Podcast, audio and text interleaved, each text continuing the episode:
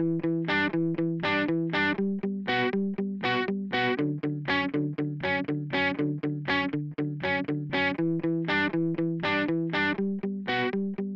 and welcome to the 38th episode of Coronavirus The Truth, a podcast that focuses on the facts surrounding COVID 19. I'm Jeremy Corr, host of the popular New Books in Medicine podcast and CEO of Executive Podcast Solutions. With me is Dr. Robert Pearl. For 18 years, Robert led the Permanente Medical Group, the nation's largest physician group. He's a healthcare contributor at Forbes.com, a best selling author, and a professor at both the Stanford University School of Medicine and Business. His book, Uncaring How the Culture of Medicine Kills Doctors and Patients, was published today and can be ordered through his website, robertpearlmd.com. All profits will be donated to Doctors Without Borders. Together, we also host the Hit Fixing Healthcare podcast. You can find this episode along with helpful fact based information on our website, fixinghealthcarepodcast.com.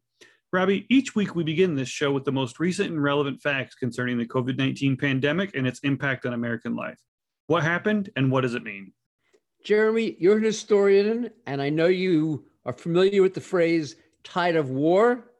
It indicates the shift from when a conflict you're losing turns in your favor in the same way that a rising tide makes the ocean deeper rather than making it shallower.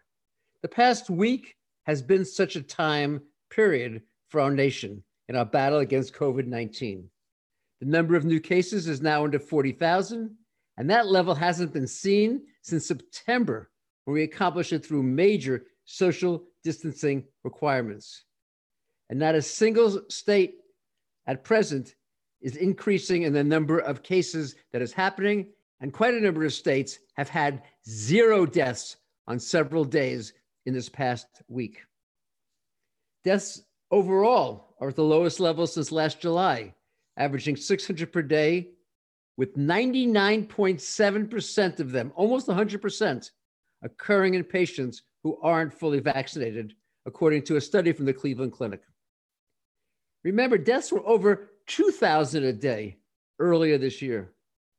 Hospitalizations similarly are falling. To date, 160 million Americans have had at least one vaccine dose, with over 120 million people having had both. As a consequence of all of this, we're seeing many pre pandemic activities moving back towards pre COVID 19 levels, although still lagging significantly in absolute numbers. As an example, the New York City subway system is once again open 24 hours per day, and it saw its highest daily readership last week since March of 2020. Planes are getting crowded with more than 1.7 million people flying last weekend, the most since the start of the pandemic. And according to OpenTable, restaurant bookings have reached their 2019 levels. Overall, 28 states are now fully reopened, with 22 states having eliminated the mask requirement. There's so many good things happening at present that we should be celebrating as a nation. Robbie, as you know, with a young son, I am always wanting more information on COVID 19 in kids, especially young ones. What's new? Jeremy, although your son is still too young to qualify, based on the newest FDA action, the FDA did approve the Pfizer vaccine for teens aged 12 to 15. In clinical trials, they studied 2,200 teenagers, 18 of whom developed COVID 19. And in all of the 18 cases, the kids who tested positive were the ones who had been given the placebo shot, not the actual mRNA vaccine. That's a remarkable success, 100%. And it's an important piece of data and approval authorization as we push closer to herd immunity. In the United States, there are about 17 million teens between 12 and 15, or approximately 5% of the American population. As such, they represent a significant percentage of people who remain unvaccinated and potentially reservoirs for this virus. But of course, getting all of them vaccinated will require their parents to be proactive, and surveys show a mixed enthusiasm. In fact, based on a recent Axios poll, they are split almost down the middle as to whether they will get their children vaccinated or whether they will take a watch and waiting or decide that they're never going to do it. Robbie, quite a number of my friends who have received both doses of the vaccine are telling me how good they feel knowing they're essentially completely protected from serious disease. How widespread is this optimism? The optimism of your friends and their improved psychological well being mirrors what is happening elsewhere. For the first time in over a year, fewer than half of Americans, 43% to be exact, feel that returning to the activities they participated in prior to the pandemic would be a large or moderate risk, or phrased differently, 57% of people no longer feel that's the case. Before this week, fear was the emotion of the majority. That's no longer the case. And the reason for the change, of course, are the two thirds of respondents who have obtained at least one COVID 19 vaccine dose. In the same survey, when people were asked whether individuals should have to show proof of vaccination before being allowed to return to work or attend a sporting event, it was a split decision. 55% of respondents said that people should be required to have proved vaccination before they could return to in person jobs. 57% it should be needed to be admitted to a sporting event. And I would assume that it would also apply to concerts and bars. Less than half of respondents thought that proof of vaccination should be required for shopping and eating out without being masked.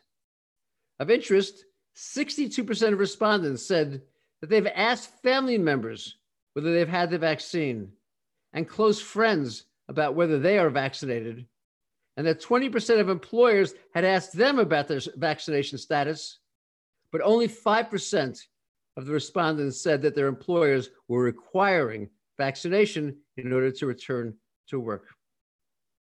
One of the pieces of the study that I found very surprising was that among people 18 to 29, 75% said that vaccination should be required to attend school or work in person.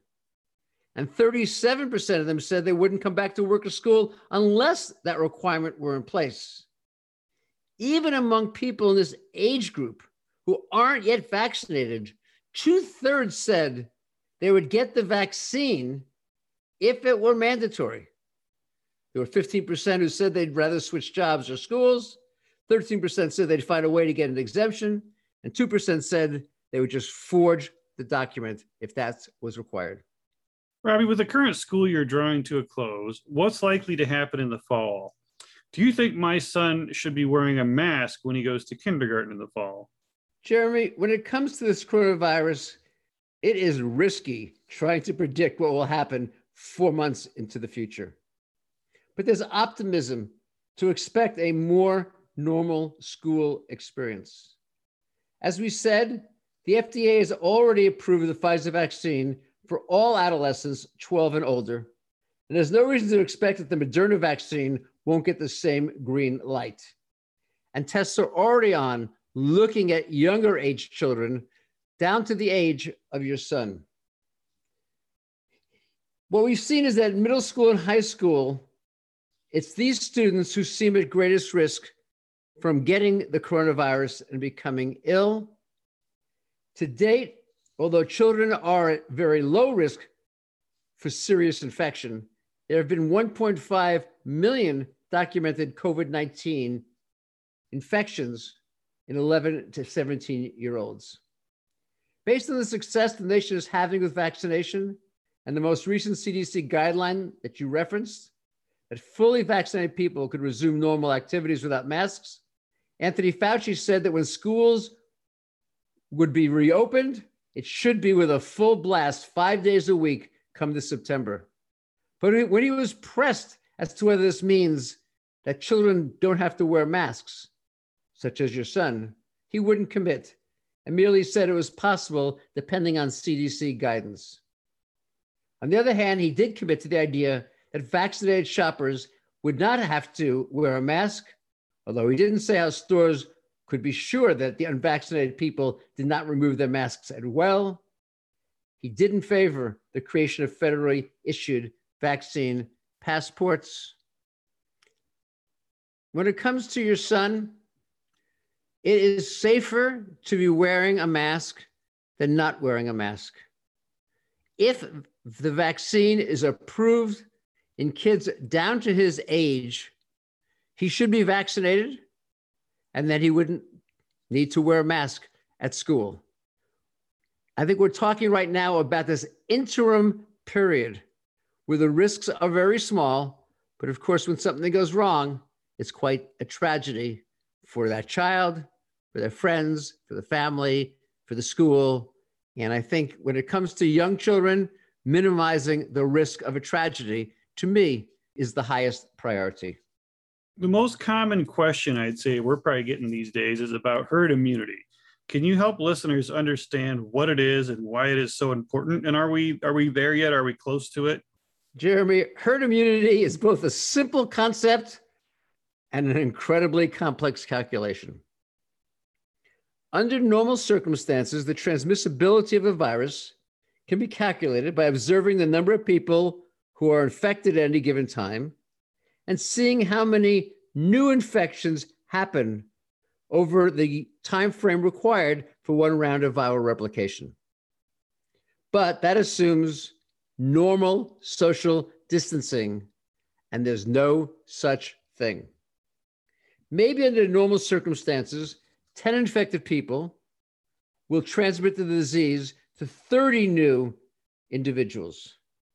But put them in a conference room or enclosed arena, and the number could be 10 infected individuals giving it to 60 or even 600. These are the so called super spreader events.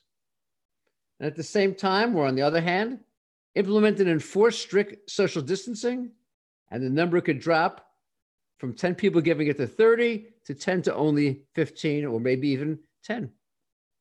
In this example, 10 is the magic number, and it's the start of herd immunity. Let me explain.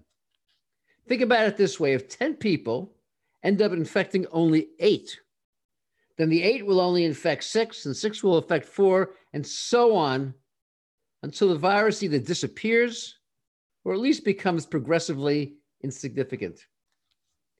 Herd immunity implies that unvaccinated individuals get protected by the actions of the herd, by which that means that when enough people are vaccinated, and the virus starts disappearing from that population, those who are not vaccinated still will be protected because they're not going to come in contact with the virus.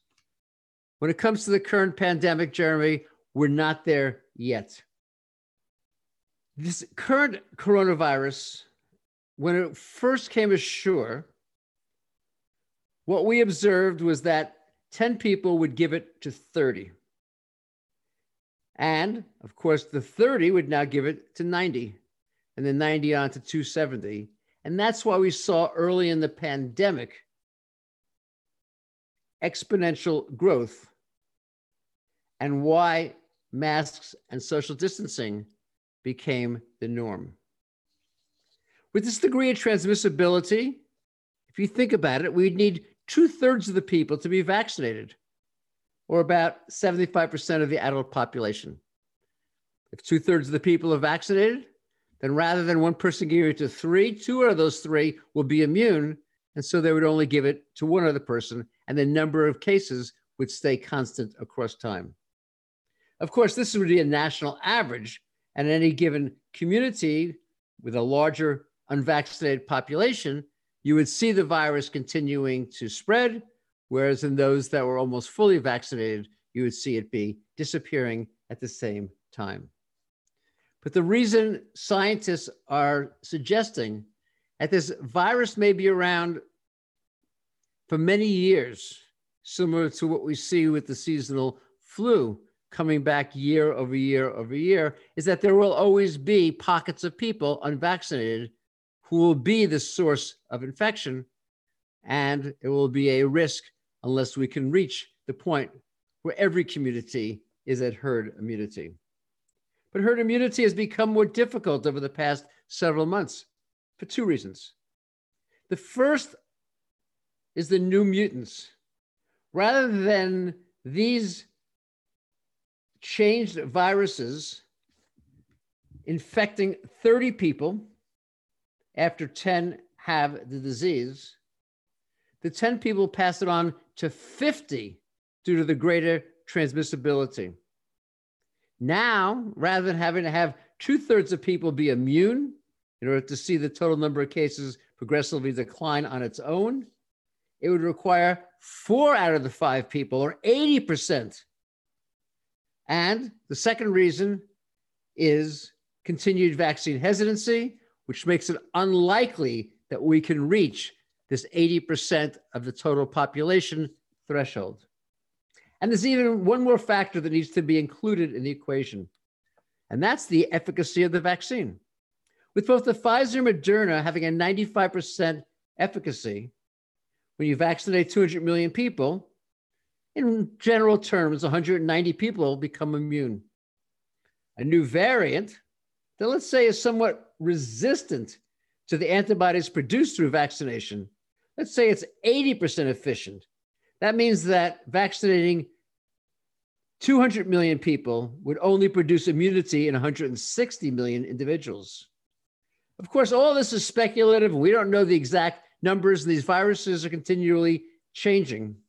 However, there are some people who believe that the reason that seven coaches and other staff on the Yankees and one player so far have tested positive for COVID 19 after being vaccinated.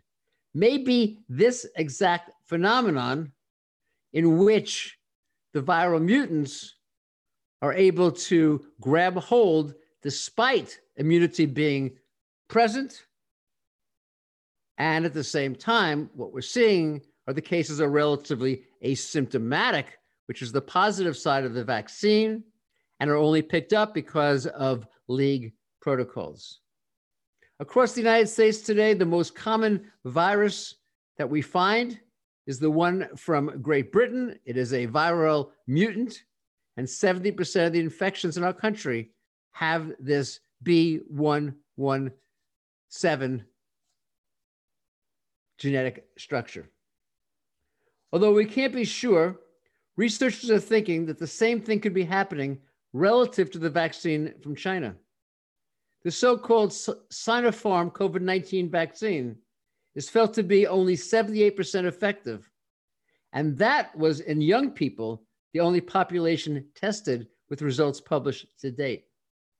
And if this is accurate, it helps explain why the nation of Seychelles the country with the highest vaccination rate in the world, just saw a huge spike in cases since it was the Sinopharm vaccine that had been administered.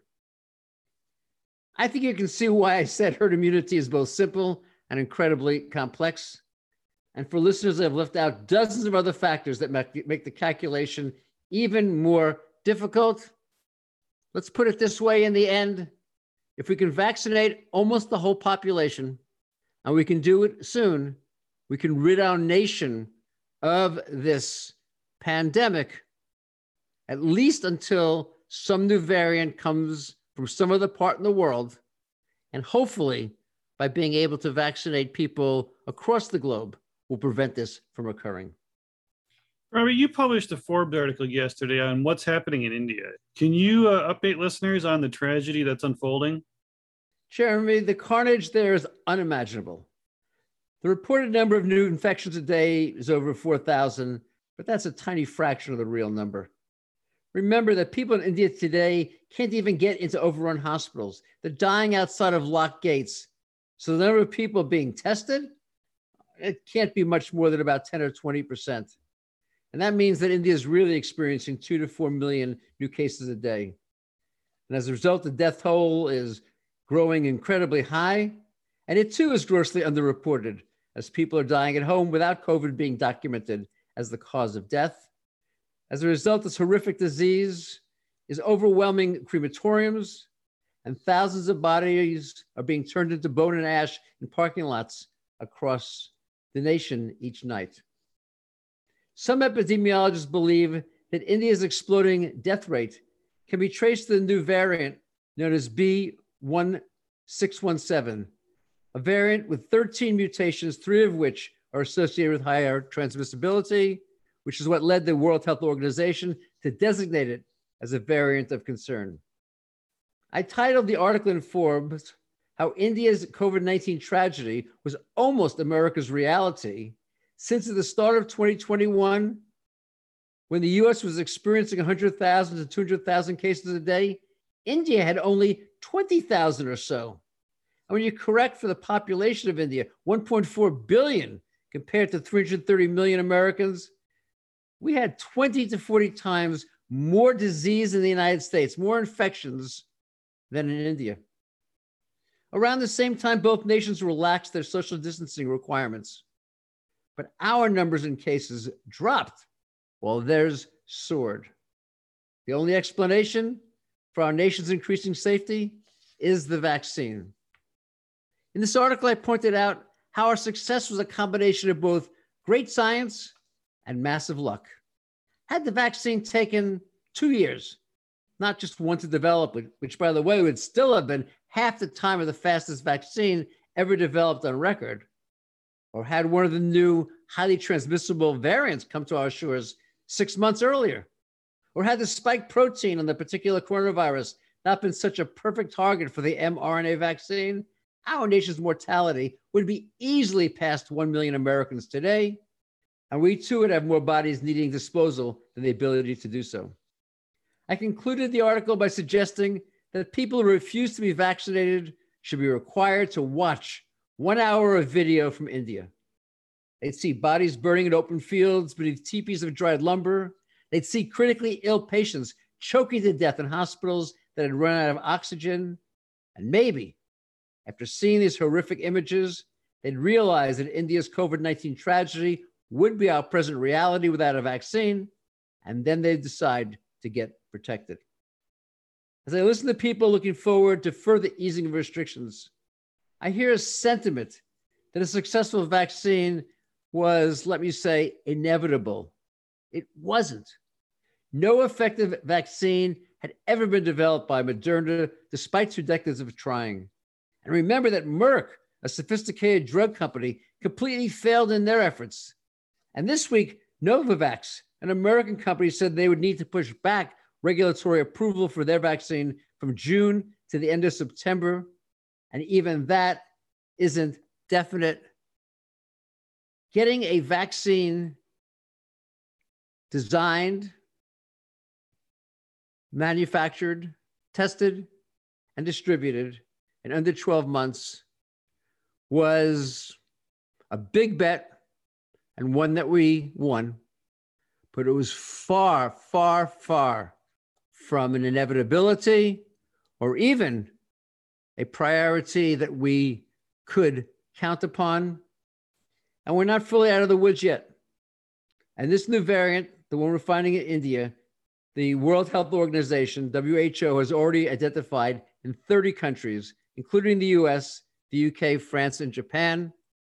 Unfortunately, when it comes to COVID infection, each day we're seeing new information, new evidence, a lot of success, and a continued small amount of fear. Robbie, in a previous episode, we had talked about how early in the clinical course of a COVID 19 infection, we had a listener write in wondering whether it was okay to be taking ibuprofen for a back problem or if that would increase his chances of becoming very ill. Jeremy, as you know, we don't give out medical advice to any individual on this show since care is dependent upon the totality of a person's health to have the specific question answered, the listener should speak with their physician. However, we do know, based on a study from Lancet Rheumatology involving 72,000 people from the United Kingdom, that the so called NSAIDs, non steroidal anti inflammatory drugs like ibuprofen, don't worsen the illness or cause death in hospitalized COVID 19 patients. What the researchers did was check the health records of 72,000 hospitalized patients, and they identified 4,200 who had taken an NSAID in their previous 14 days before being admitted. They then compared their hospital course against those individuals who had not taken this type of medication. What they found was that the clinical outcomes were similar in the two groups, with a mortality rate of 30.4% amongst those who took the medication and 31.3% amongst those who did, a difference that was not statistically significant. Robbie, our good news segment is valued by listeners looking for something positive in the pandemic. What is the good news this week? As we said at the top of the show, the really good news is how effective the vaccines are. Another positive development was the announcement by the CDC that people who are fully vaccinated against COVID 19 don't have to wear masks or physically distance, regardless of whether they're inside or out, assuming the other individuals are vaccinated. And of course, that's a big assumption. The decision was based on three large studies around the efficacy of the va- vaccine. One study from Israel showed a 97% effectiveness at preventing symptomatic infection. The second study among healthcare workers showed the vaccines to be 90% effective at preventing both symptomatic and asymptomatic infection. And a third demonstrated that both the Moderna and Pfizer vaccines are 94% effective at preventing COVID 19 related hospitalizations among adults 65 and older, the group at greatest risk of dying, and the one some scientists feared might not mount as strong an immunity in response to being vaccinated. The good news is that the vaccines work and that they're extremely safe. We should tell our listeners every week this piece of good news, unless something scientific changes in the future to erode that incredible level of success. Similarly, in the good news category are the efforts around maximizing vaccination. The Kentucky Lottery will be giving out free tickets for the Kentucky Cash Ball with a top prize of $225,000 to people who get their first or second COVID shot between now and May 21st. And in New Orleans, a vaccine administration site gave out a free pound of boiled crawfish to anyone who showed up on May 13th between 4 and 7 p.m. The good news is that we continue to make progress, and unless something changes that's unforeseen right now, tomorrow should be better than today. Robbie, we've talked about the higher risk of severe disease on this show when it comes to diabetes and lung disease uh, both totally make sense. What about heart disease? Jeremy, as your question implies, researchers have identified a significantly higher risk of death in patients with heart problems from COVID 19. In the journal Hypertension, scientists reported a five fold increased mortality rate for patients with the reduced ability of their heart to pump blood compared to people with normal heart function.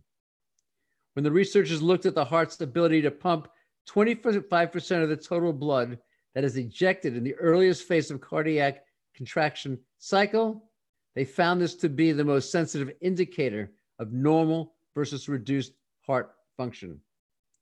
The study included both 129 patients from Wuhan, China, and 251 patients from South London, England. The average age of the patients was 58 years.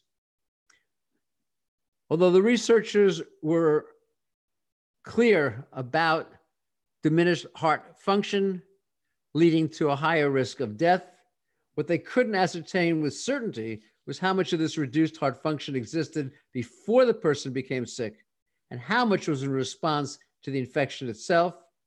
But in either case, maximizing heart health would be beneficial, similar to what we know about underlying lung disease, obesity, and diabetes and our nation, hopefully, coming out of this current pandemic, will put greater energy and focus into avoiding chronic disease and making sure that we prevent, to the extent possible, complications from those diseases, whether they lead to diminished heart function, lung function, or immune body response.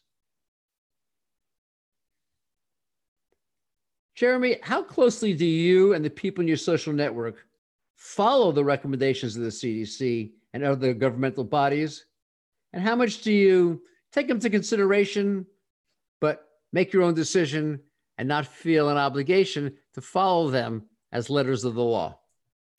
Robbie, for the people in my social network, it varies quite a bit. You know, I have friends who are still avoiding leaving the house unless necessary, even though they're vaccinated, um, and others who haven't been wearing masks since they were vaccinated.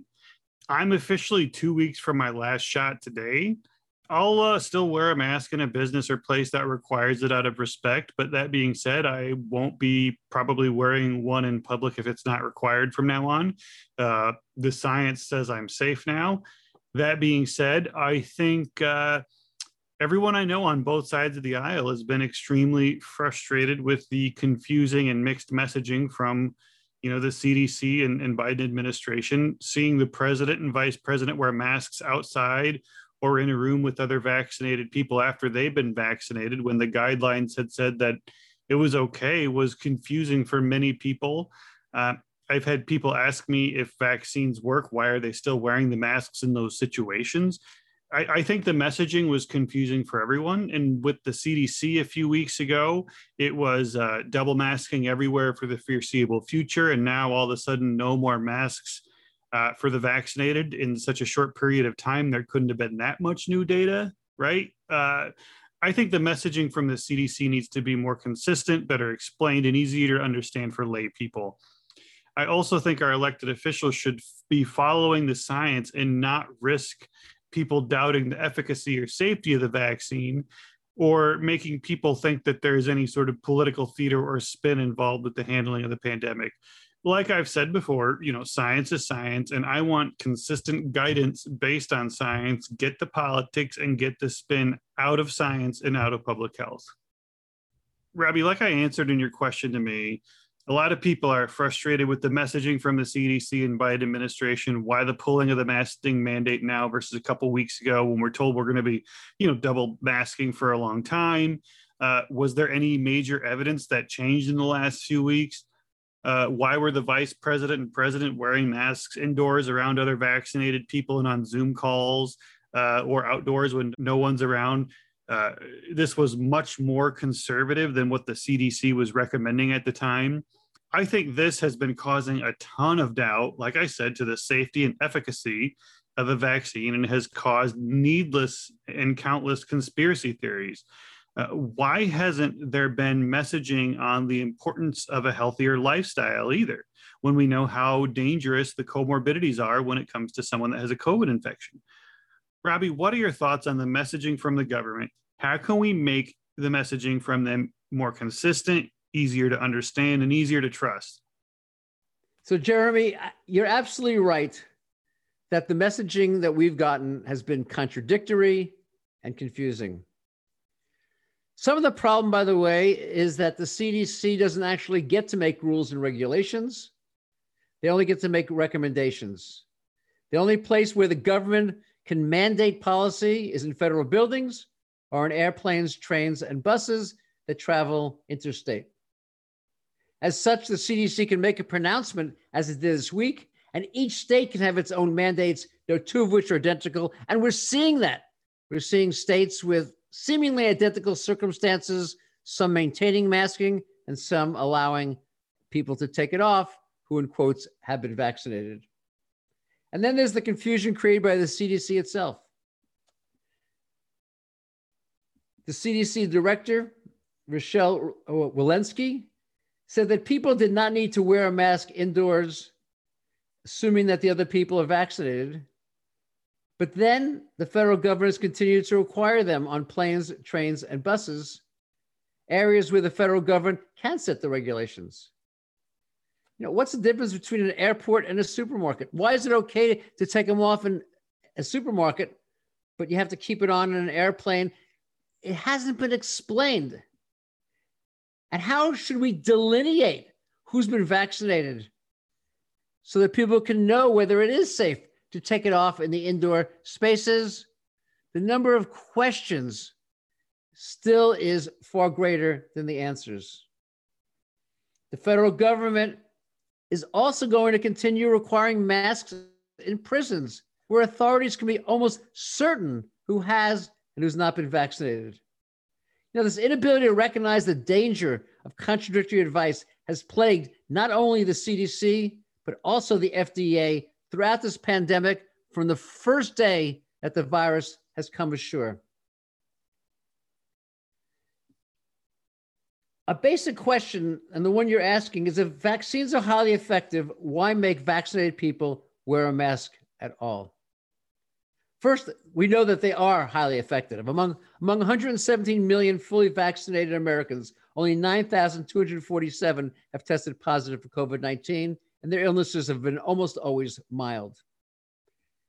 In fact, Director Walensky highlighted a study from the New England Journal of Medicine that showed that the current vaccines are 89.5% effective, even against the more transmissible B117 variant from Great Britain, which is now the dominant strain in the United States. Now, there are some reasons why the CDC could continue to recommend continued masking. The first is our inability to know who's vaccinated. And if you can't tell who's vaccinated, then masks would control the prevalence of COVID 19, at least until we had enough people who were immune to create herd immunity. And if that's their thinking, then why did they recommend that we take the masks off? But maybe they're fearful of the new variants. But if that's their thinking, we're going to be fearful of new variants for months or even years to come. Maybe the confusion is we don't know how many people is safe in a given space. So why not tell us the studies are being done and when they're going to be published? You know, the possibilities are huge, but pronouncements being made without context or a plan simply leads to fear and distrust. And if the issue is we have to make certain that only vaccinated people remove their mask and everyone else keeps their mask on, then why is the government not supporting a universally recognized vaccine passport? I mean, I know why, because it's unpopular, but that should be the role of the government. And the issue is not being pursued. In fact, the government has taken a hands off approach to creating this type of vaccine passport. We should have seen this day coming, not just for the past 100 days, but for the past year. We should have a clear strategy explicitly stated by the highest of officials. And that has not been the case ever since this pandemic began. The CDC should have explicit and clear recommendations, a detailed explanation of the seemingly contradictory, but it doesn't. And the result is the uncertainty, confusion, and distress. And the result is the uncertainty, confusion, and distrust that you reference.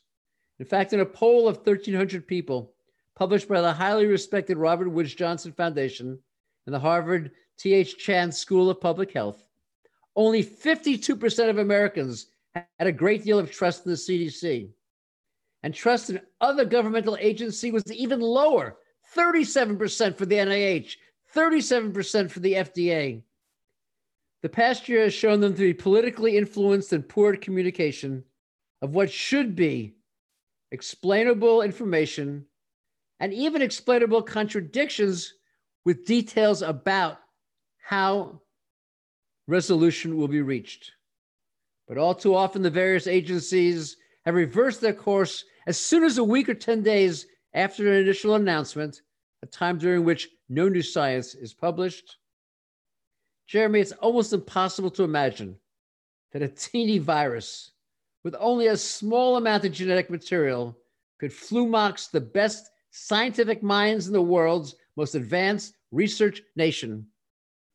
But it has. Jeremy, let me ask you a final question. If your son were 12 and not six, knowing everything we've talked about today and everything that you've read, would you vaccinate him? And if yes, why? And if no, Why not? Uh, Robbie, I know this might be a little bit of a controversial take, and my answer is going to be no, I wouldn't yet. Um, I know uh, the situation is different, but in my mind, it's sort of similar. And this is the situation under reference, but uh, uh, and it's kind of the same va- approach that I took to the vaccine. Uh, as you know, I'm kind of a tech nerd and often an early adopter of new tech. I like to buy a lot of the the fun new tech on day one. Um, and even though these products get tested in small groups uh, of test consumers before they launch publicly, launches of new tech products are often riddled with large and unexpected problems. Uh, it's much safer to wait and buy a product. However, I'm very impatient. And I, for example, got the new Xbox on day one. It had a ton of issues, and I had to send it in to get a new one. Both that and the new PlayStation have had a ton of launch issues, as with many new tech products and it takes a while uh, to get the tech and everything working right. Now, a few months later, all the kinks have been worked out and they work great. And I want to give the vaccine uh, time to be distributed to children that age in mass for a little while before I feel comfortable giving it to my son. I don't want to be a quote unquote early adopter of a major rollout when it comes to my son's health. I'm sure I'll get him vaccinated and it won't wait too terribly long. I just want to play it a little extra safe with his health as I'm much more protective of his than I am my own. As a reminder to listeners, this episode is available on our website, fixinghealthcarepodcast.com, and on all podcast platforms, including Apple Podcasts and Spotify. If you like the show, please rate it five stars and share it with your friends and family. To submit a question or comment to the host, please visit the contact page on our website or send us a message on LinkedIn, Twitter, or Facebook. Thank you for listening to Coronavirus the Truth and have a great day.